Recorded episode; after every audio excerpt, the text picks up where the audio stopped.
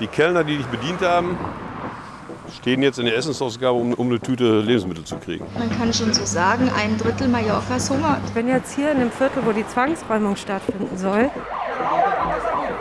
Ahí la policía sacando madres solteras. Y-Kollektiv. Der Podcast. Hallo, ihr hört den Y-Kollektiv-Podcast von Radio Bremen für Funk. Mein Name ist Julia Rehkopf. Und als Reporterin sitzt mir Katja Döne gegenüber. Hi Katja. Hallo.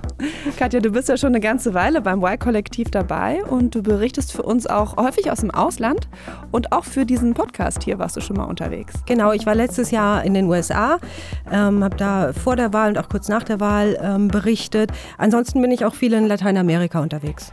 Genau, und in diesem Frühling bist du jetzt nach Mallorca gereist, mhm. mitten in der Pandemie. Ja. Warum hast du das gemacht? Ja, also meine Mission für unseren Podcast war es, ähm, herauszufinden, was so die Corona-Zeit mit Mallorca gemacht hat, also aus den Menschen, die dort leben.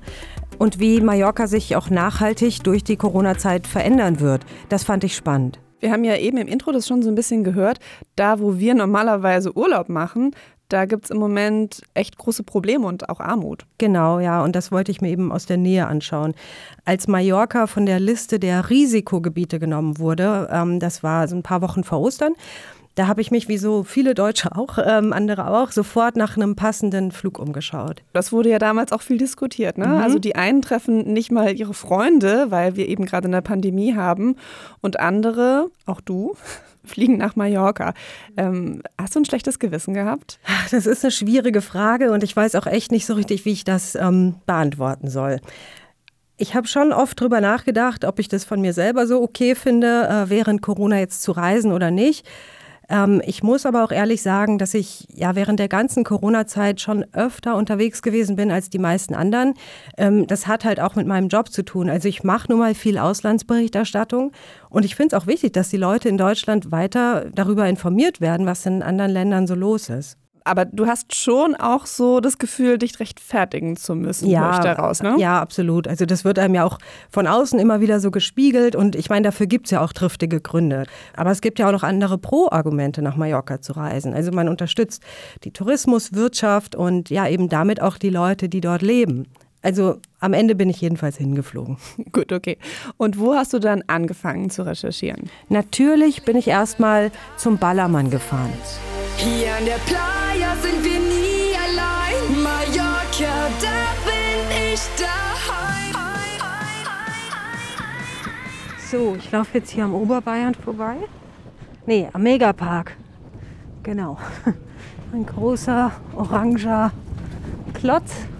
Total verlassen. Okay, da vorne ist direkt der Strand. Da gibt es Rostbratwurst ist aber alles zu, es ist alles geschlossen. Ja, und so hört sich der Ballermann 6 gerade an. Es klingt irgendwie so, als wärst du da ganz alleine am Strand gewesen. Es liefen schon auch ein paar andere Leute am Strand entlang, ähm, aber es waren echt nur so vereinzelte. Und wir haben da eben jetzt auch gar keine Musik gehört, ne? Das ist ja normalerweise, glaube ich, auch anders. Ja, also die Bars und die Clubs, ähm, von denen es da ja jede Menge gibt, das ist im Moment eigentlich alles geschlossen. Mittlerweile dürfen Kneipen im Außenbereich am Abend wohl von ähm, 20 bis 22 Uhr wieder aufmachen seit kurzem, aber das auch nur unter der Woche und für viele lohnt sich das auch gar nicht, ähm, weil sich die wenigen Touristen da so verlaufen und die bleiben dann halt einfach komplett zu. Und was ich außer der fehlenden Party, die man ja so erwartet, auch noch ähm, als total ungewohnt empfunden habe, ähm, es gab und es gibt auch bis heute ähm, sehr strenge Sperrstunden für Restaurants. Die haben nämlich nur bis 17 Uhr geöffnet. Und das heißt also, du musst als Tourist schon so um 16 Uhr Abendessen gehen, wenn du jetzt kein Restaurant im Hotel hast. Und dann ist der Tag eben eigentlich auch schon gelaufen. Also die Supermärkte, die hatten so bis 20 Uhr auf. Ab 22 Uhr war dann aber eben auch Ausgangssperre. Das kennen wir jetzt ja hier auch. Es ist also alles auf Mallorca definitiv viel ruhiger, auch entspannter, als man sich das eben so vorstellt. Die Maske ist natürlich überall Pflicht und da halten sich eigentlich auch alle dran. Musstest du dich denn vor der Reise testen lassen? Ja, du brauchst für die Einreise negativen PCR-Test. Am Anfang war das aber so, dass du ohne Test ähm, nach Deutschland zurückreisen konntest. Das hat sich mittlerweile geändert. Jetzt musst du dich auch testen lassen nach deinem Urlaub auf Mallorca und bevor du nach Deutschland wieder einreist. Der Grund, warum Mallorca vor Ostern geöffnet wurde, war, ähm, dass die Sieben-Tage-Inzidenz relativ gering war. Also die lag um die 20 zu der Zeit. Und die ist auch bis heute nur leicht angestiegen. Im Moment liegt die Zahl bei knapp 30. Ähm, das sind also immer noch Zahlen, von denen wir hier in Deutschland nur träumen können. Da höre ich jetzt aber schon Schlagermusik im Hintergrund. Ich kenne mich nicht so aus. Ist, ist das Wolfgang Petri? Ja, das war Wolfgang Petri. Ich bin am Bielefelder Pilzstübchen vorbeigekommen. Da saßen ein paar Leute. Es war äh, nachmittags und ähm, ja, da hatten sich so ungefähr zehn Deutsche draußen vor der Kneipe ähm, zusammengesetzt und spielen da in dem Moment gerade Kniffel. Ähm, ich habe mich dann so dazugesetzt, aber mit mir reden wollte da erstmal keiner. Warum nicht? Ähm, die Leute haben total merkwürdig reagiert, meinten dann so, ich sag lieber nix. Oder ähm, ja, manche machten auch so ein bisschen so einen wütenden Eindruck, als sie gemerkt haben, dass ich Journalistin bin. Als ich dann so ein bisschen nachgebohrt habe und versucht habe zu verstehen, was da los ist, ja, da kam raus, dass viele Deutsche, die auf Mallorca leben und da am Ballermann zum Beispiel arbeiten, eine Kneipe betreiben oder so, dass die ziemlich sauer sind auf die deutschen Medien. Warum? Also sagen die, dass da ein falsches Bild gezeichnet wird? Ja, so ungefähr. Also die fühlen sich verunglimpft, ähm, teilweise fiel auch so das Wort verarscht. Ähm, angefangen hat das wohl schon im Sommer 2020 als in Deutschland Bilder von feiernden Partytouristen auf Malle gezeigt wurden. Und die Schlagzeilen lauteten dann so, ähm, droht hier ein zweites Ischgl, ja, so in dem Tenor. Ähm, und es wurde sich in den deutschen Medien auch viel darüber beschwert, dass die Touris auf Mallorca zu unvorsichtig sind. Es gab Leute, die waren unvernünftig, keine Frage. Kannst ja auch nicht alles verteidigen. Es gab hier Sachen, die waren nicht in Ordnung. Es gab aber auch viele Sachen, die waren in Ordnung. Und die wurden dann so inszeniert, dass äh, im Fernsehen halt anders rüberkamen. Und das war einfach eine Sauerei. Ähm, da wurden Bilder veröffentlicht von, von äh, vollsten Stränden, die waren uralt. Ja? ja. Da frage ich mich, das kann doch nicht kein Journalismus sein, das ist doch nicht fair. Ja. Ne? Und die Leute hier, die haben drunter gelitten. Ne? So war es. Das ist Holger Bombin. Holger war der einzige Deutsche, der da am Ballermann überhaupt mit mir reden wollte. Und Holger lebt dauerhaft auf Mallorca? Genau, Holger ist vor einigen Jahren äh, nach Mallorca ausgewandert und hat sich dabei auch richtig schön klischeemäßig von einer ähm, bekannten deutschen Auswanderersendung aus dem Fernsehen begleiten lassen. Und ähm, ja, er war bisher immer happy auf Malle. Also ich habe hier eine, eine, Wohnung hier an der Playa, habe ich eine Wohnung. Ja. Auch schon zehn Jahre. Aha. Und äh, also wir haben einen Eisladen aufgemacht, der lief, einen Burgerladen, der lief. Cool. Und die Bar läuft theoretisch auch, wenn man öffnen dürfte. Ja. ja. Seine Bar ist im Moment also auch geschlossen. Die anderen Geschäfte, von denen er erzählt hat, die hat er schon länger verkauft. Mhm. Also bevor wir gleich darüber sprechen, wie Holger sich äh, im Moment eben doch irgendwie über Wasser hält, nochmal eine Nachfrage. Er hat ja eben so von inszenierten Bildern auch gesprochen. Mhm. Was genau meint er denn damit? Man hört da so verschiedene Geschichten. Also ein anderer hat mir zum Beispiel erzählt, dass er genau gesehen hat, wie ein Fernsehteam so ein paar Touristen zusammengerottet hat und ähm, ja darum gebeten hat, dass sie doch mal die Masken runternehmen, das Bier in die Hand sind, sich in die Arme fallen und mal ordentlich zu jubeln. Ähm, fürs Bild eben.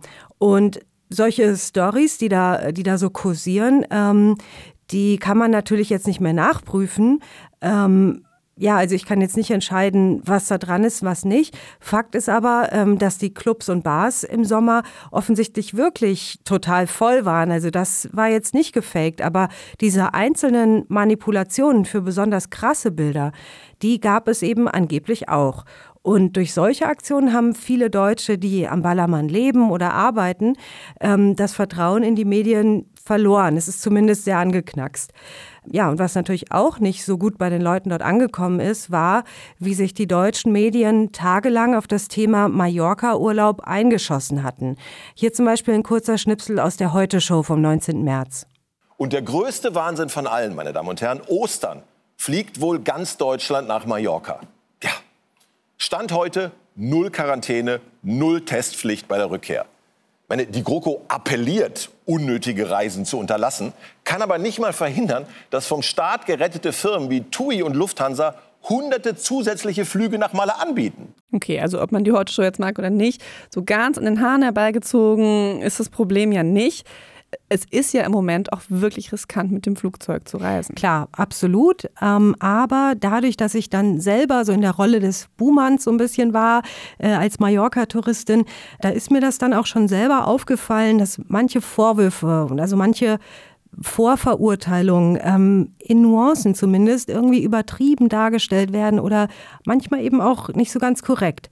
Speziell als es um die Mallorca-Öffnung ähm, im März ging, da hat zum Beispiel der SPD-Gesundheitsexperte Karl Lauterbach im WDR davor gewarnt, dass durch diese Öffnung die brasilianische Variante des Coronavirus nach Deutschland kommen könnte, dass die Gefahr besteht. Was ja grundsätzlich äh, stimmt, aber seine Argumente waren nicht immer ganz, ganz korrekt. Diese besonders gefährliche brasilianische ist bei uns noch sehr wenig verbreitet, die kommt nur vereinzelt vor. Und ich habe Sorge, dass sie aus also den Balearen, aus Mallorca halt reinkommen könnte, wenn sich jetzt mehr Fälle dort ausbreiten, weil wir haben dort mit einem schnellen Anwachsen der Fallzahlen zu rechnen, weil es kaum Lockdown-Regeln gibt, aber viele Besucher. Lauterbach sagt also im März, es gäbe auf Mallorca kaum Lockdown-Regeln. Dabei habe ich ja eben schon genau erzählt, also es gab da sehr, sehr strenge Regeln. Ähm, es wird nicht gefeiert, ähm, die Restaurants und alles andere war im März ab 17 Uhr komplett dicht. Ähm, ja, und zum anderen hat Lauterbach zum Beispiel in anderen Interviews auch gemutmaßt, äh, beziehungsweise behauptet, dass die spanische Regierung bei den Zahlen flunkern würde oder das so unterstellt. Und das ist bis heute überhaupt nicht belegt. Und solche Aussagen, die ja irgendwie eine total berechtigte Motivation haben, also zum Beispiel die Sorge vor der brasilianischen Variante, ähm, die werden dann so gemischt mit einer falschen Darstellung von Fakten. Und ich glaube halt, dass in dieser Zeit im Moment, die so emotional aufgeladen ist, ähm, da können solche kleinen Fehler für ganz große Reaktionen sorgen. Also zum Beispiel gibt es auf Malle jetzt schon mehrere Hits über Karl Lauterbach. Zum Beispiel äh, Karl der Große von Melanie Müller, das ist ja eine relativ bekannte Ballermann-Sängerin.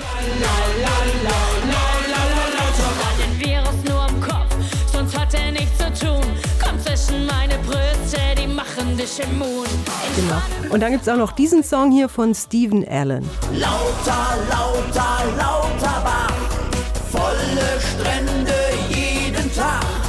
Malle ist manipuliert, alle Zahlen sind fingiert. Wir verstehen nur Spanisch, Karl Lauterbach, der ist ja im Moment sehr präsent in den Medien und ähm, ja, bekommt dementsprechend noch ziemlich viel ab. Ne? Also gerade von Corona-Kritikern oder so von Leuten, die die ganzen Maßnahmen eh schon für überzogen halten. Ja, und ich will das, äh, dieses Lauterbach-Bashing, was ja im Moment auch total in Mode ist, ich will das wirklich nicht rechtfertigen oder unterstützen. Ich habe fast ein bisschen schlechtes Gewissen dabei, diese Lieder hier zu zeigen oder äh, vorzuspielen. Aber ähm, ich wollte damit eben für den Fall Mallorca ähm, erklären, erklären, woher so etwas konkret kommen kann, wie so etwas entstehen kann. Ähm, obwohl es gab damals auch viele andere Politiker, die die Mallorca-Öffnung sehr kritisiert haben, zum Beispiel Stefan Weil, der Ministerpräsident von Niedersachsen. Ähm, aber einen Ballermann-Hit gibt es über den jetzt noch nicht. Kommen wir doch nochmal zurück zu Holger, also der einzige Deutsche, der mit dir im Ballermann sprechen wollte. Genau. Ähm, der hatte dir ja gesagt, dass seine Bar geschlossen ist. Wie kommt er denn jetzt über die Runden? Im Moment lebt Holger von seinem Ersparten. Die Hilfen hier in Spanien sind nicht so geflossen wie in Deutschland. Also uns standen Hilfen zu. Ja. Die sind äh, anfangs gar nicht gekommen und bis heute eigentlich unregelmäßig. Also Spanien schuldet uns eigentlich noch so 6.000, 7.000 Euro, ja. die einfach nicht da sind. Ne? Aber auch ohne diese Hilfen, die nicht angekommen sind, kommt Holger bis jetzt noch relativ gut durch. Relativ im Vergleich zu anderen Menschen auf Mallorca. Kaum eine Region in Spanien wurde von der Corona-Krise so hart getroffen wie Mallorca. Die Armut ist ja, ist ja wirklich groß mittlerweile. Ist richtig krass im Moment. Ja. Richtig krass. Und wir helfen äh, bei zwei Projekten eigentlich. Aha. Einmal helfen wir im Tierschutz okay. und dann helfen wir, was du schon mal gehört hast, Barber Angels, schon mal gehört? Nee. Das ist eine Friseurvereinigung äh, ah. weltweit so. Die schneiden Obdachlosen die Haare. Ja, da sind wir dann engagiert und äh, Ach, cool. die machen jetzt im Moment eine Essensausgabe, ja. weil die Spanier halt keine Hilfen bekommen haben ja. und äh, viele wirklich nichts zu essen haben. Ja. Es ist wirklich so. Die Kellner, die dich bedient haben, äh, stehen jetzt in der Essensausgabe, um, um eine Tüte Lebensmittel zu kriegen. Krass. Die Wirtschaft auf Mallorca war ja schon lange extrem abhängig vom Tourismus, oder? Ja, absolut. Es gibt Schätzungen, dass bis zu 75 Prozent der Jobs dort direkt oder indirekt mit Tourismus irgendwie zu tun haben. Und ähm, das Tourismusgeschäft lief vor Corona auch super. Also die letzte richtige Saison war im Jahr 2019. Und damals kamen 15 Millionen Touristen nach Malle, was für eine Insel mit nicht mal eine Million Einwohner total vieles. Ja, und es gab doch auch diese Pläne, die Touristenzahlen zu begrenzen, weil eben einfach viel zu viele auf die Insel kamen. Genau, Mallorca war vor Corona definitiv am Limit. Das habe ich auch hier immer wieder äh, gehört. Ähm, die Auslastung war ja so groß, dass es kaum noch auszuhalten war. Ähm, aber es wurden auch Milliarden damit umgesetzt. Allein 2019 über 10 Milliarden Euro durch den Tourismus alleine auf Mallorca. Ähm, und dadurch, dass der Tourismus in 2020 dann so heftig eingebrochen ist, fehlt das Geld jetzt natürlich an allen Ecken und Enden. Holger hatte ja eben schon diese Essensausgaben erwähnt, wo sich Leute, die kein Geld mehr fürs Essen haben, versorgen können. Ich bin später zu so einer Essensausgabe hingefahren und zwar zu SOS Mamas. Das ist eine der bekanntesten Hilfsorganisationen auf Mallorca. Was machen denn die SOS Mamas genau? Die haben in Palma so einen kleinen Laden, wo man mehrmals in der Woche eben hingehen kann und sich Essen abholen kann, wenn man bedürftig ist. Eh, me llamo Amina y soy voluntaria de SOS Mamas. Eh, tengo 27 años y llevo de voluntaria más de dos años, casi ya tres. Das ist Amina. Sie ist 27 Jahre alt, hat selbst schon zwei Kinder und arbeitet seit zwei Jahren ehrenamtlich hier in der Essensausgabe. Aceite, pasta, tomate, alubias, galletas, atún. Da hat sie mich jetzt so ein bisschen rumgeführt in dem Laden. Ähm, SOS Mamas hat mehrere Räume. Alles steht so voller Essen, Konserven, Gemüse. Ja, und ganz viele Frauen sind so am Wuseln und packen eben die Pakete zusammen. Gibt es denn bei der Essensausgabe im Moment dann mehr Nachfrage als sonst? Ja, das hat seit der Corona-Pandemie total zugenommen. Das haben mir hier alle bestätigt. Amina hatte als Beispiel genannt, dass sie früher so ungefähr 4000 Menschen im Monat geholfen haben. Ähm, jetzt im Moment sind es 11.000. Und dann muss man eben dazu sagen, das ist jetzt hier sozusagen nur eine Station von SOS Mamas in Palma. Die Organisation gibt es aber in allen größeren Orten auf Mallorca und der Anstieg ist ähm, überall sehr groß. Und außerdem ist SOS Mamas ja nur eine von wirklich ganz, ganz vielen Organisationen auf Mallorca. Im Moment ist das so, wenn man äh, an einem Wochentag durch bestimmte Stadtteile in Palma fährt, dann sieht man da immer mal wieder lange Schlangen vor, äh, vor Essensausgaben. Was erzählt denn Amino ansonsten über die Zeit im letzten Jahr? Also wie hat sie denn die Pandemie bisher erlebt? Das Erste, was sie erzählt, ähm, ist, dass sie selbst gerade am Anfang der Pandemie, als der erste Lockdown kam, total großes Fernweh bekommen hat. Ähm, Amina hat selbst mal fünf Jahre in London gelebt und ihre Schwestern wohnen immer noch da. Und als die Reisefreiheit dann äh, Anfang 2020 plötzlich weg war, da wollte sie äh, nur noch eins, und zwar raus aus Mallorca, ähm, ab nach London se pueda viajar, yo me cojo y me largo. Yo me largo de España. Yo no me gusta estar aquí, no sé qué. No hay trabajo, no hay nada. Sie hatte also die Schnauze voll von Mallorca. Es gab keine Arbeit, nichts zu tun. Sie wollte einfach nur raus. Als sie das aber ihren Schwestern erzählt hat, da haben die halt gesagt, was, was äh, sagst du denn da? Ähm, hier wollen alle weg aus London, weg aus, aus Großbritannien, ähm, am liebsten nach Spanien in die Sonne. Also das klingt jetzt alles total spaßig. Ich habe aber Amina am nächsten Tag nochmal wieder getroffen getroffen und da hat sie mir dann auch genauer nochmal erzählt, wie krass das auf Mallorca im Lockdown war für sie. Und ähm, da gehe ich später nochmal näher drauf ein. Aber erstmal hat sie mich noch auf ein anderes Thema gestoßen. Und zwar die hohen Mieten auf Mallorca, die sich kaum noch einer leisten kann. Ähm, Amina hat mir nämlich erzählt, dass es in ihrem Stadtviertel jeden Tag Zwangsräumungen gibt.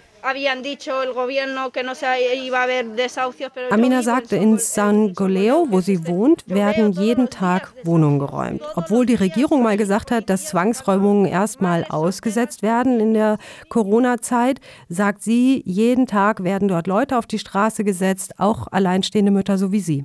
Das klingt schon ganz schön heftig. Wieso gibt es denn da so viele Räumungen? Ja, das ist ein komplexes Thema. Ähm, vor allem ist das nicht erst seit der Corona-Krise ein Problem und auch nicht nur auf Mallorca, also, sondern in vielen Ballungsräumen in Spanien gibt es diese Zwangsräumungen immer wieder. Ich habe das selbst schon mal erlebt, 2012 in Barcelona. Ähm, da war ja die große Immobilien- und Finanzkrise und ähm, ja, viele Leute haben dadurch damals schon ihre Wohnungen verloren. Das ist jetzt fast zehn Jahre her, ähm, aber offensichtlich hat sich daran nicht so viel geändert, beziehungsweise es ist jetzt halt wieder so. Und ähm, deswegen habe ich mich mit einer Gruppe Aktivisten verabredet, die versucht, solche Zwangsräumungen zu verhindern und mir vielleicht mehr darüber erzählen können, was dahinter steckt. Hier bin ich jetzt in Sangoleo. Das ist das Stadtviertel in Palma, in dem Amina wohnt. Die besuche ich auch später noch, aber erstmal bin ich hier, um mich mit den Aktivisten zu treffen. Hier sind so viele Leute auf der Straße wie sonst nirgends. Ja, und ich sag mal so, ich äh, nehme mein Kameraequipment lieber aus dem Auto. Glaube ich sicherer. Und das klingt jetzt so, als wäre das eine Ecke in Palma, in die man als Tourist normalerweise eher nicht so kommt. Ne? Genau, ja. Wie, wie, sieht es denn da aus? Also es sind unglaublich viele Menschen auf der Straße ähm, und kaum einer hat so richtig was zu tun, hat man das Gefühl. Alles sieht ziemlich runtergekommen aus und viele ja, lungern da irgendwie so rum. Ähm, ich bin jetzt normalerweise wirklich kein Schisser, was so Taschendiebstähle oder so angeht, aber hier fühlt sich das schon alles sehr komisch an. Ich habe später nochmal nachrecherchiert und ja, mein Gefühl hat mich jetzt auch nicht getäuscht. Also Sangoleo gilt als echtes Problemviertel. Ähm, viele Drogen, viel Kriminalität und es ist auch definitiv eine sehr arme Gegend. Wie sich später herausstellt, ist es sogar das ärmste Wohnviertel in ganz Spanien. So heißt es in der Statistik, die ich aus dem Jahr 2019 gefunden habe. Und ja, schon damals, also vor Corona, lag das durchschnittliche Jahreseinkommen in diesem Viertel bei ja gerade mal 5000 Euro. Okay, und da triffst du jetzt also die Leute, die gegen die Zwangsräumungen kämpfen wollen. Da drüben steht so eine Gruppe von Leuten. Ich glaube, da ist Juan dabei, da gucke ich jetzt mal. Hola. Hola, Juan. Hola. Bien, bien. ¿Y tú? A tope, contento saludarte. Bueno, te presento la situación. Sí. Hier treffe ich gerade Juan Segura, ein schlanker, so ein hagerer Typ, Mitte, Ende 30, schätze ich mal. Ähm, Juan ist der Kopf der Organisation Stop Desahucios Mallorca. Übersetzt heißt das Stopp die Zwangsräumung auf Mallorca. Das heißt, da findet jetzt auch eine Zwangsräumung statt und äh, Juan will die verhindern. Genau, das war der Plan. Ähm, es ist also so, immer wenn die Polizei irgendwo in Palma ausrückt, um Leute aus ihren Wohnungen zu schmeißen, dann hat Juan davon schon gehört ähm, und fährt dann dorthin, kommt mit seinen Leuten aus der Organisation und versucht das irgendwie zu verhindern oder wenigstens irgendwie zu erschweren. Bis jetzt ist die Lage hier ähm, aber noch sehr ruhig und Polizei ist auch noch keine da. Wie genau verhindern die denn die Zwangsräumung? Also was machen die da? Ja, als Juan mir das gerade erklären will, ähm, bekommt er plötzlich eine Nachricht auf seinem Handy rein. Die Polizei ist heute Morgen doch woanders aufgeschlagen und wir stehen leider an der falschen Wohnung. Und plötzlich fragt mich Juan dann, ob ich nicht ein Auto dabei habe und vielleicht noch ein paar Plätze frei. Dijiste antes que tenías coche. Sí, tengo. ¿Tienes hueco? ¿Tienes espacio libre? Sí. ¿Para Tengo, llevar cuántos? Uh, cuatro, creo. Hostia. Sí, sí, o sea, sí. cinco en total. Sí, Ole. sí. Ich habe also noch vier Plätze frei in meinem Mini-Mietwagen. Es war so ein kleiner Fiat, genau. Und deswegen kann ich sie mitnehmen. Okay, so richtig Corona-safe ist es aber eigentlich nicht, ne? Nee, also wir sind vier Leute aus vier Haushalten in einem kleinen Fiat. Da haben wir die ein oder andere Corona-Bestimmung missachtet in dem Moment. Ähm, ja, da ich ja erst vor ein paar Tagen aus Deutschland gekommen bin, ähm, bin ich jetzt das viel größere Risiko für die anderen. Wir sprechen auch kurz drüber, aber dann setzen wir uns alle brav unsere Masken auf, machen die Fenster auf. Und dann sind wir einmal ähm, quer durch Sangoleo gefahren. Und zwar dahin, wo die Polizei wirklich vor der Tür steht. Konntet ihr denn auf der Fahrt jetzt mal besprechen, wieso es auf Mallorca zu diesen Zwangsräumungen kommt? Der Wohnungsmarkt in Spanien ist äh, schon lange extrem angespannt, vor allen Dingen eben in Ballungsräumen. Wie gesagt, das Problem mit den Zwangsräumungen, das gab es auch vor zehn Jahren schon. Im Zuge der Krise damals ähm, wurden auch viele Sozialwohnungen ähm, von Banken aufgekauft. Es gibt in Spanien im Vergleich zu Deutschland zum Beispiel noch viel weniger Sozialwohnungen, also bezahlbaren Wohnraum. Und das eben, obwohl Spanier ja relativ wenig verdienen. Und ja, um es jetzt mal ganz konkret zu machen, es gibt einfach verdammt viele Menschen, die sich die Mieten nicht mehr leisten können, geschweige denn eine Wohnung aufkaufen. Und natürlich vor allem in den Regionen, die besonders unter dem fehlenden Tourismus, also dem, den fehlenden Einnahmen leiden. Und da ist Mallorca eben ganz weit vorne. Wir sind jetzt mittlerweile am richtigen Haus angekommen. Vor der Tür stehen sechs Polizisten und verhindern, dass jemand reinkommen kann. Also Juan steht unten am Haus und oben sieht man die junge Frau, die aus ihrer Wohnung geworfen werden soll. Und Juan ruft ihr Anweisungen zu, was sie machen soll und was sie sagen soll. Was sind das für Anweisungen, die Juan ihr dazu ruft? Also sie soll die Kinder nicht aus den Augen lassen und sie soll vor allen Dingen der Polizei sagen, dass die Kinder zu ihr gehören und dass sie deswegen nicht aus der Wohnung geworfen werden darf.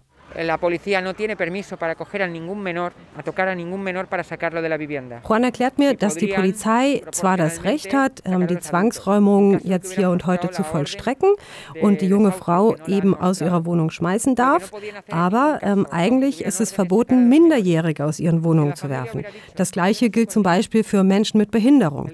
Und ähm, da in dieser Wohnung eben eine junge Mutter wohnt mit drei Kindern, will Juan der Frau erklären, dass ähm, es deshalb einen Ausweg gibt. Also wenn sie sich weigert, die Kinder aus der Hand zu geben, dann darf die Polizei theoretisch nichts weiter machen und muss dann auch abrücken. Ähm, Juan kennt sich einfach mit dem Mietrecht super aus in allen Details und versucht immer ganz konkret für jeden Fall eine Lösung oder eine Lücke im Gesetz zu finden, weil die Mieter selbst die Rechtslage meistens einfach nicht gut genug kennen. Das Problem ist aber, dass Juan eben hier unten auf der Straße steht und die Frau oben auf dem Balkon ganz alleine ist. Die Polizei ist gerade auf dem Weg zu ihr und sie hat halt offensichtlich total Angst und ist aufgelöst und eigentlich gar nicht in der Lage, die Anweisungen jetzt gerade aufzunehmen oder ja, zu verstehen oder auch umzusetzen. Unten vor der Tür fangen jetzt äh, so ein paar Demonstranten an, mit den Polizisten zu diskutieren. Hier regt sich gerade ein Mann total auf und ja, ich glaube, ähm, sagt den Polizisten sowas wie, was ist, wenn ihnen das passieren würde? Da sind kleine Kinder oben in der Wohnung. Und in der Situation fällt mir eine Frau auf, die wohl auch hier in einem Haus wohnt und sich in die Diskussion einmischt. ¿Cuál es tu nombre? Me llaman Bridget Obi. Bridget. Ja, Bridget. Mucho gusto, Bridget. Vale, gracias. Y de, ah, dijiste que eres de África, ¿verdad? Sí, soy cuál ne? Nigeria. Nigeria. Estoy Ah, Nigeria. okay, okay, Sí. I'm from Nigeria. Bridget kommt aus Nigeria und sie erzählt mir, dass sie seit über 20 Jahren schon auf Mallorca lebt und sie erklärt mir auch, was das Problem mit dem Haus hier ist. La gente no tiene dinero para comprar casa. Entonces, como no hay trabajo, hay coronavirus por todo lado. Bridget sagt, dass das Wohnen hier früher günstig war. Jetzt gehört das Haus der Bank, die will es verkaufen, aber die Leute hier können sich das eben nicht leisten, diese Wohnung zu kaufen. Sie hat ja jetzt auch was vom Coronavirus gesagt. Habe ich das richtig gehört? Ja, sie sagt, dass sie sich eben wünschen würde, dass diese Räumungen zumindest so lange ausgesetzt werden, bis die Corona-Krise ausgestanden ist. Mhm, klar. Ähm, man fragt sich eh so ein bisschen, wieso der Staat nichts macht. Also hat denn die Regierung dieses Problem auf dem Schirm? Ja, offiziell schon. Es gab auch einen Erlass dazu, ähm, der auch immer noch in Kraft ist, dass Zwangsräumungen im Moment ausgesetzt werden sollen, zumindest unter bestimmten Bedingungen. Allerdings merken die Leute auf Mallorca in der Praxis wenig davon. Also hier bestätigen mir viele, gibt es fast jeden Tag solche Zwangsräumungen. Das war Juans Megafon und jetzt versucht er den Protest so ein bisschen zu organisieren. Er ruft, ähm, alle sollen Abstand halten. Die Polizei steht erstmal regungslos daneben, aber dann geht irgendwie auch alles ganz schnell. Einige Polizeibeamte gehen nach oben, Juan und die anderen müssen aber draußen bleiben vor der Haustür. Und eine kurze Zeit später kommt dann eben die Frau mit ihren Kindern vor die Haustür und steht jetzt ohne Wohnung da. Einfach so, also sie kommt raus mit ihren drei Kindern und steht dann so im wahrsten Sinne des Wortes auf der Straße oder könnte sie noch was packen? Protest hat offensichtlich nichts genutzt. Also die Frau war oben ganz alleine, ähm, als die Polizei kam, hat sich nicht getraut, sich zu wehren oder geschweige denn das Argument mit den Kindern zu bringen. Ähm, ich habe sie dann auch noch kurz angesprochen und wir haben uns kurz unterhalten. ¿Y a dónde vas ahora? ¿A dónde vas ahora? Para ir donde mi madre. Sie ist meterme 23 Jahre alt, hat drei Kinder, alle ihre Sachen sind noch in der Wohnung, sagt sie. Die Polizei hat die Wohnung jetzt verriegelt und sie sagt mir, dass sie eine Stunde vorher Bescheid bekommen hat, dass sie aus der Wohnung raus soll. Ich wusste dann in der Situation auch nicht mehr so richtig, was ich sagen soll. Ähm, Juan hat mir aber ehrlich gesagt ähm, vorher erklärt, dass sie seit drei Tagen den Bescheid im Briefkasten hat. Ähm, aber irgendwie will ich sie jetzt auch nicht so damit konfrontieren oder danach fragen. Das ist in der Situation alles ein bisschen ähm, ja, merkwürdig und wirkt irgendwie fehl am Platz. Ich ähm, hab dann, bin kurz in mich gegangen und habe eben gedacht, es ist jetzt am besten, wenn ich sie auch einfach mal in Ruhe lasse. Du hattest ja eben auch erzählt, dass Amina, also die Frau aus der Essensausgabe von SOS Mamas, mhm. dass die auch in dem Viertel wohnt. Bist du dann auch nochmal zu ihr nach Hause gegangen? Genau, ich habe Amina nochmal besucht. Sie wollte mir ihre Familie vorstellen. Wie lebt sie denn? Amina ist auch alleinerziehende Mama, lebt wie gesagt auch in diesem, äh, in diesem Viertel Sangoleo und ähm, ja, wohnt mit ihren beiden kleinen Kindern und ihrer Mutter in einer relativ kleinen Wohnung.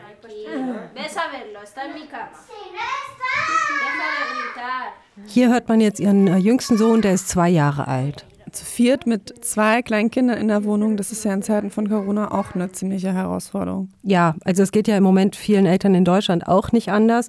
Aber in Spanien war diese ganze Lockdown-Situation nochmal eine ganze Spur härter. Warum? Also Spanien hatte ja schon im letzten Jahr, ähm, von März bis Mai 2020, einen extrem strengen Lockdown. Da hat man sofort alle Schotten dicht gemacht. Wie, wie sah der denn aus? Was Amina mir erzählt, klingt ehrlich gesagt ähm, schrecklich. Also man durfte über viele Wochen nicht vor die Haustür. Absolute Ausgangssperre. Es sei denn, man musste etwas einkaufen. Dann durfte aber auch nur einer aus dem Haus, aber auch nur alleine und nur zum nächstgelegenen Supermarkt. Und ähm, das wurde in dem Viertel auch kontrolliert. Also da stand sogar Polizei vor dem Supermarkt, hat sich ähm, einen Ausweis zeigen lassen, um zu schauen, wo derjenige wohnt und dann zu kontrollieren, okay, ist das auch der nächste Supermarkt. Und die Kinder durften die auch nicht raus? Die durften in den ersten Wochen überhaupt nicht raus. Und ähm, als Amina mir das erzählt, während wir hier ja in dieser echt kleinen und relativ dunklen Wohnung sitzen, ähm, da habe ich schon so beim Gedanken daran echt Beklemmung bekommen. Ähm, und sie hat mir eben auch erzählt, dass ihre Kinder das überhaupt nicht gut verkraftet haben. Also ihr jüngster Sohn, wie gesagt, zwei Jahre alt, der hatte ähm, mehrere Male so richtige Ausraster, hat sie erzählt, ähm, hat seinen Kopf gegen die Wände geschlagen, ähm, ja, hat überhaupt nicht mehr gewusst, wohin er mit seiner Energie soll. Ähm, Amina hat öfters bei Notfallnummern angerufen, irgendwie um Hilfe gebeten und das alles hat ihren Sohn, ihr, ihr kleines Kind auch bis heute verändert, sagt sie.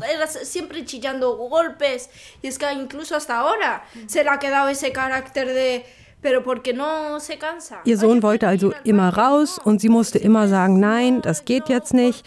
Ähm, das ist so die, ja, die Kurzversion. Und ähm, alle haben sich einfach unglaublich gestresst gefühlt und hatten ja Beklemmung. Man kann es nicht anders sagen in der kleinen Wohnung. Ne? Wie ist es denn heute? Also geht es ihr und auch ihren Kindern wieder besser? Ja, die Bestimmungen sind jetzt lockerer. Spaziergänge mit Masken ähm, sind wieder in Maßen erlaubt.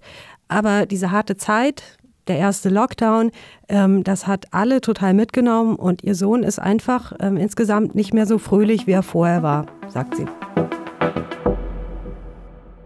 Diese krasse Armut, auch diese Zwangsräumung, das sind ja Dinge, die wir hier in Deutschland nicht unbedingt mit Mallorca verbinden. Wie war das denn für dich, diese Sachen dort so hautnah mitzuerleben? Ja, wenn man da in den ärmeren Stadtvierteln in Palma unterwegs ist, dann ähm, vergisst man oder habe ich auch relativ bald vergessen, dass ich gerade auf Mallorca bin und dass ja eigentlich der Strand irgendwie nur ein paar Kilometer entfernt ist und dass man hier eben normalerweise zum Urlaub machen herkommt. Also so hat sich wirklich nicht mehr angefühlt. Mhm. Oder um da auch zu leben. Ne? Also es gibt ja sehr viele Auswanderer aus Deutschland, die nach Mallorca gezogen sind. Mhm. Und äh, du hattest ja am Anfang ähm, am Ballermann auch Probleme, mit denen ins Gespräch zu kommen. Ne? Ähm, hast du denn auf deiner Reise noch andere deutsche Auswanderer treffen können, die mit dir gesprochen haben? ja, die Auswahl ist ja riesig und äh, mit ein bisschen Zeit kam ich dann auch in Kontakt. Ähm, kurz für den Überblick nochmal, also die Zahl der Deutschen, die auf Mallorca gemeldet sind, liegt so etwa bei 19.000. Insgesamt schätzt man aber, dass wahrscheinlich 50, 60.000 Deutsche hier leben. Und ähm, eine davon ist Doris Kirch. Sie wird auch gerne mal als die Mutter der deutschen Auswanderer bezeichnet. Ja, mein Mann und ich, wir betreiben ja eine Facebook-Gruppe, die heißt Auswandern nach Mallorca, Anregungen und Tipps von Auswanderern. Also da wird auch sehr viel Hilfe und Unterstützung gegeben, nicht nur seit der Covid-Situation, sondern natürlich auch vorher schon. Ähm, also das ist auch eine, eine schöne Sache, denke ich mal, wo man Hilfe bekommt, wo man schnell Hilfe bekommt. Falls ihr euch wundert, dass der Ton sich jetzt ein bisschen anders anhört, mein Aufnahmegerät ist ausgefallen und das ist die Handyaufnahme. Gut. Äh, sie hat ja gerade von der Unterstützung gesprochen, die man sich gegenseitig gibt und ähm, der Bedarf an Hilfe und Unterstützung war in den letzten Monaten eben groß. Ich wiederhole noch mal kurz die Zahlen. Also ähm, direkt abhängig vom Tourismus ähm, ist so 50 Prozent der Wirtschaft ungefähr. Indirekt sind natürlich noch viel mehr Jobs und viel mehr Einkommen vom Tourismus abhängig.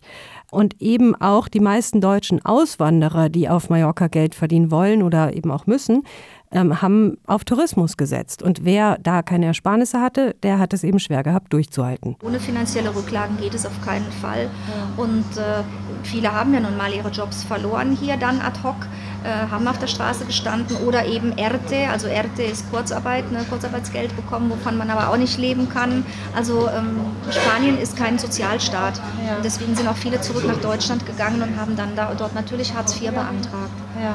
Als letzten Ausweg. Ne. Wenn jetzt nur noch die wohlhabenden Deutschen auf Mallorca bleiben können, kaum neue Einnahmen auf die Insel kommen und dann viele Locals in die Armut rutschen, entsteht dann nicht auch so eine ziemlich große Schere zwischen Arm und Reich? Also so zwischen denen, die, ich sag mal, von der Hand in den Mund leben und dann auf der anderen Seite wirklich den Wohlhabenden, denen das tatsächlich vielleicht einfach gar nicht so viel ausmacht, wenn mal ein Jahr die Einnahmen ausbleiben. Ja, ich habe mich auch gefragt, ob dieser, äh, diese Schere, dieser Unterschied jetzt immer größer wird. Da ist auch ein bisschen was dran, meinte Doris. Und äh, was diese Schere angeht, natürlich, ähm, seit letztem Jahr äh, ist die sehr, sehr weit auseinandergeklafft. Ähm, die Tafeln sind voll, zehnfach ähm, mehr als früher. Und ich hoffe natürlich, dass es sich jetzt mit Öffnung der, der Hotels, der Restaurants sehr, sehr schnell wieder ändern wird. Dass ja. Menschen was zu essen haben. Weil, ähm, ja, man kann schon so sagen, ein Drittel Mallorcas hungert. Ja, das ist schon echt, das ist schon heftig ein Drittel der Menschen auf Mallorca hungert? Diese Zahl, wie viele Menschen dort konkret hungern, das lässt sich schwer belegen. Was aber Fakt ist, knapp eine Million Menschen leben auf Mallorca und ein Drittel davon lebt in Armut. Das ist eine offizielle Statistik. Dann lass uns doch mal in die Zukunft schauen. Ähm, glauben denn die Leute, die du getroffen hast, dass es besser wird, wenn der Tourismus wieder anzieht? Kurzfristig ja, damit es einfach nicht mehr so viele Menschen gibt, die im Moment nicht genug Geld haben, sich Essen zu kaufen oder die Miete zu finanzieren. Aber langfristig muss dann noch mehr Veränderungen passieren. Das habe äh, hab ich öfter gehört. Ähm, die krasseste Meinung dazu hatte Juan, den wir ja eben kennengelernt hatten, der seit Jahren mit seiner Gruppe gegen die Zwangsräumungen kämpft. Ähm, ja, Juan weiß einfach, dass dieses Problem der Wohnungsnot auch schon vorher da war und der sieht das alles ein bisschen komplexer und auch ein bisschen pessimistischer. Destructiva de derechos, destructiva del medio ambiente, la economía la organiza Juan sieht den Fehler nämlich im System. Er sagt, der Tourismus, ähm, das macht den Banker reich, den Tourveranstalter oder den Hotelier, aber alle anderen bleiben immer nur Hilfsarbeiter, haben also kaum Chancen, sich sozial abzusichern. Und deshalb glaubt er, dass es eine viel grundlegendere Veränderung braucht. Mhm. Und wie könnte die seiner Meinung nach aussehen? Also um diese Abhängigkeit vom Tourismus irgendwie zu überwinden, ähm, ja, wünscht er sich zum Beispiel, dass Mallorca selbst mehr Lebensmittel produzieren würde, um irgendwie so ein Stück Souveränität und Unabhängigkeit zurückzubekommen. Ansonsten sieht er für die Zukunft ziemlich schwarz nos espera un futuro muy, muy difícil. Also Juans Hoffnung, dass sich die Lage bessert, wenn der Tourismus dann mal wieder Fahrt aufnimmt, sind gar nicht so groß. Ne? Ähm, ist das jetzt eine Einzelmeinung oder hast du das häufiger gehört? Die meisten Leute, mit denen ich gesprochen habe, haben mir schon gesagt, dass jetzt ganz akut erstmal wieder mehr Touristen nach Mallorca kommen müssen, damit sich die allgemeine Lage zumindest kurzfristig bessert, damit wieder Geld im Umlauf ist. Ähm, für Barbetreiber Holger, den wir ganz am Anfang äh, kennengelernt hatten, ähm, hängt davon auch schon einiges ab. Also ohne Touristen hat er keine Kunden. Er befürchtet aber, dass die Saison 2021 am Ende äh, doch wieder gecancelt werden könnte. Wir wissen ja alle nicht, ob kommt eine Saison. Jetzt ja. ganz ehrlich. Ne, wenn, wenn, also ich habe so das Gefühl, ähm, und ich hoffe, ich habe Unrecht, ja, ja. dass äh, Deutschland jetzt schon wieder vorbereitet, alles dran zu setzen, dass der Tourismus in Deutschland bleibt, so wie wir es letztes Jahr auch gemacht haben. Ne? Also wir, wir lagen hier im September an der Playa, wir hatten 300 Meter rechts und links kein Mensch ja. und haben abends im Fernsehen Bilder gesehen von der Nord- und Ostsee, wo, boah, wo du nicht mal Platz für ein Handtuch hattest. Ja? Und ich mir gedacht habe, Leute, geht's noch? Das ist doch nicht euer Ernst. Ja. Ne? Und ich befürchte, dass sie das wieder machen. Die brauchen ja nur, obwohl hier die Zahlen wirklich gut sind ja. ne? und jeder mit Test einreist, die brauchen ja nur eine, eine Quarantäne machen.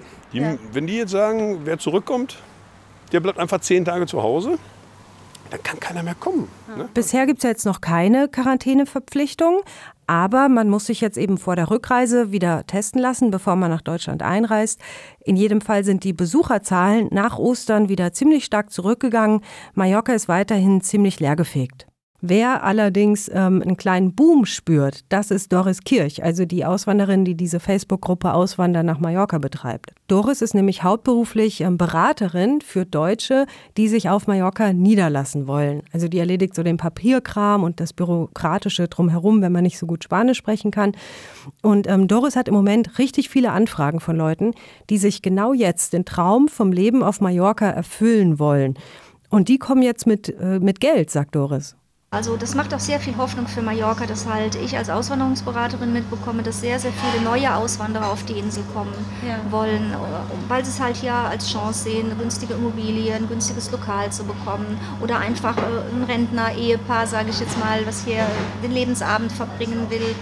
Ähm, äh, aber auch viele Menschen, die halt einen, einen besseren finanziellen Background haben, mhm. äh, als es früher der Fall war. Also ich denke mal, so diese Glücksritter, die mit 500 Euro herkamen, ich glaube, da hat es der Letzte verstanden, hoffentlich, ähm, dass das scheitern, kann, äh, scheitern muss in dieser Situation. Ich hatte auch in einigen Artikeln gelesen, dass es jetzt so einen richtigen Run gibt von Deutschen auf Immobilien in Mallorca, also von wohlhabenden Deutschen natürlich, die sich dann mal so einen Traum verwirklichen wollen. Ja, das habe ich auch gelesen. Ähm, ich hatte dann auch selbst mit einer Immobilie Immobilienmaklerin vor Ort gesprochen.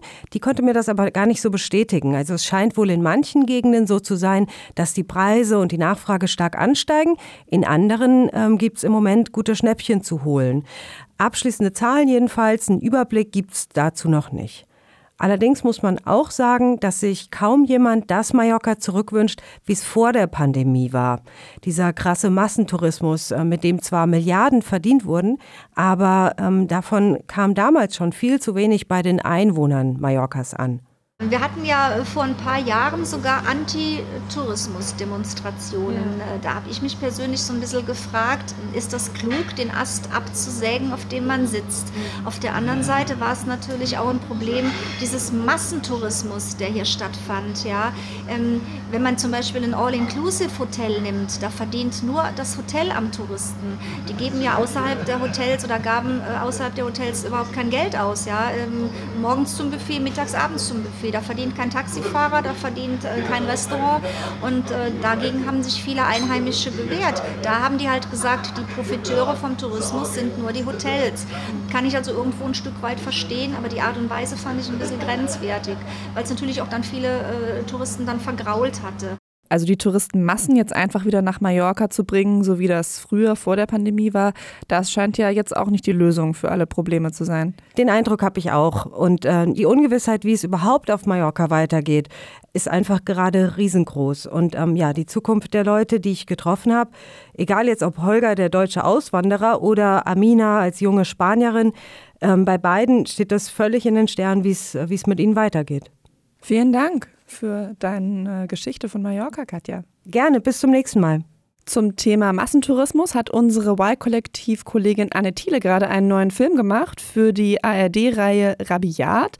Der heißt Bye Bye Ballermann. Und Anne war dafür auch auf Mallorca, aber auch in Mexiko und mit dem Campervan unterwegs, zum Teil vor und zum Teil aber auch während Corona. Wer sich für die Reportage interessiert, die gibt es auf unserem Y-Kollektiv YouTube-Kanal zu sehen. Ansonsten gibt es hier in der ARD-Audiothek in zwei Wochen eine neue Episode vom Y-Kollektiv-Podcast. Tschüss. Y-Kollektiv. Ein Podcast von Radio Bremen und Funk.